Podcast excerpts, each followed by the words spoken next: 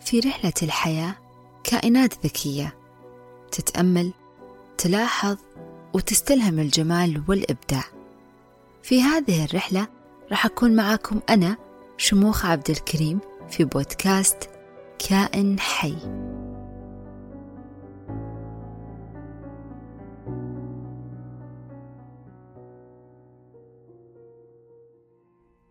ماذا لو عاد معتذرا؟ خلاص مليت من هذا السؤال. أبغى سؤال جديد يشعل وسائل التواصل ويزودني بإجابات جديدة غير متوقعة. مستحيل السؤال المتكرر يجيب إجابات جديدة. خلوني أقول ماذا لو عاد دون أن يعتذر؟ هذا السؤال الصح. هذا السؤال اللي حرك الناس في تويتر وإنستغرام. هذا اللي أعطاني الإجابات اللي أتمناها. نسيت أقول لكم كانت هذه الحادثة قبل سنة من الآن وأعتقد حان الوقت أقول لكم قصتي المهمة.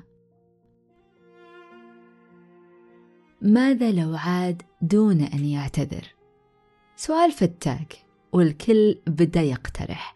منهم من قال potato potato والمقصود أنه ما تفرق معي ومنهم من قال مجرد العودة تدل على الاعتذار ومنهم من قال الكبرياء منع أنه يعتذر لكني راح أقبل هذا الكبرياء لأنه يهمني وراح أساعده يعتذر.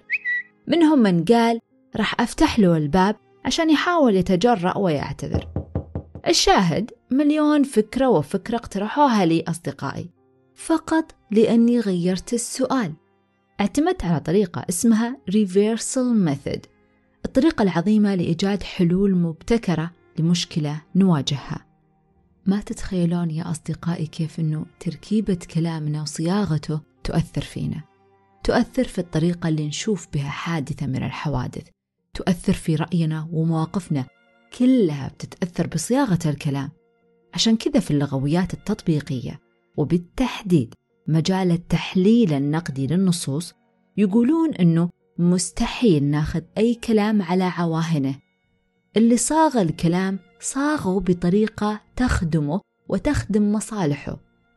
لغة الصحف والأخبار مثلا تحذف فاعل وتركز على المفعول وتضع صفات لهذا المفعول علشان تخفي هوية الفاعل. قد يكون مجرم ولغة الصحافة تشتت تركيزنا عنه وتخلينا نركز على الحادثة فقط. مثلا مثلا جريدة التايمز البريطانية. نزلت خبرين لانفجارين متفرقين بطريقة غريبة. الخبر الأول وضعوا كلمة الراديكالية الإسلامية القاسية في بداية الجملة. الفاعل كان واضح ووصفوه بالقاسي أو الوحشي. بينما تفجير آخر في دولة أخرى قالوا تفجير وحشي هز أمريكا.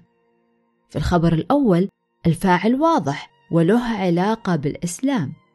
الخبر الثاني الفاعل مختفي وهو أحد أعضاء ال KKK العنصرية لكنه اختفى من الخبر. التفجير وحشي بدون ما نعرف هوية الفاعل. الشاهد يا أصدقاء أنه أداة مثل ال passivization أو المبني للمجهول تقدر تميع الخبر وتخلي القارئ أو المستمع يتلقى الخبر بطريقة مختلفة.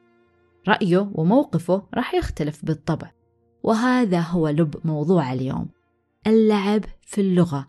قد يجعلنا نرى المشكلة من زاوية جديدة مختلفة. هذه هي طريقة ال Reversal Method.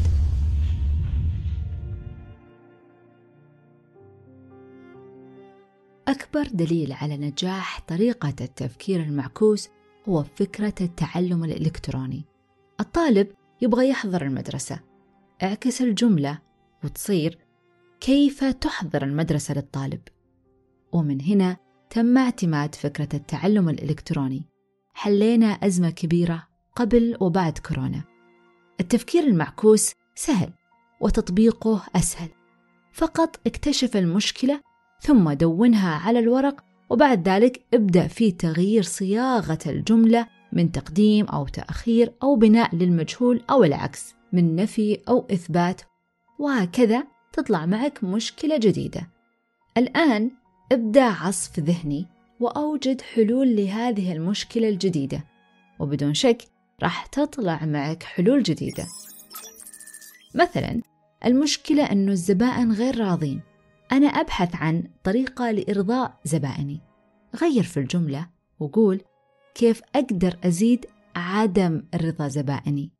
لو سجلتها على ورقة وطرحتها للعصف الذهني بين زملائك في العمل كل واحد فيهم راح يستدعي تجربته الخاصة ويمكن تجاربه اللي زعل فيها عميل منه. من هذه التجارب اللي عادة ما تطلع في الاجتماعات التقليدية ذات الأسئلة التقليدية راح تطلع إجابات غير تقليدية. في النهاية أوصيكم بالقراءة أكثر عن ال Reversal Method أوصيكم في تطبيقها والاستمتاع بالتجديد من خلالها وخلوني أترككم مع سؤال معكوس تناقشونه معانا على هاشتاج كائن حي السؤال ماذا لو عاد منكسرا؟ بتسامحونه؟ ولا لازم نسمع منه صياغة اعتذار واضحة وصريحة؟ كنت معكم أنا شموخ عبد الكريم وبودكاست كائن حي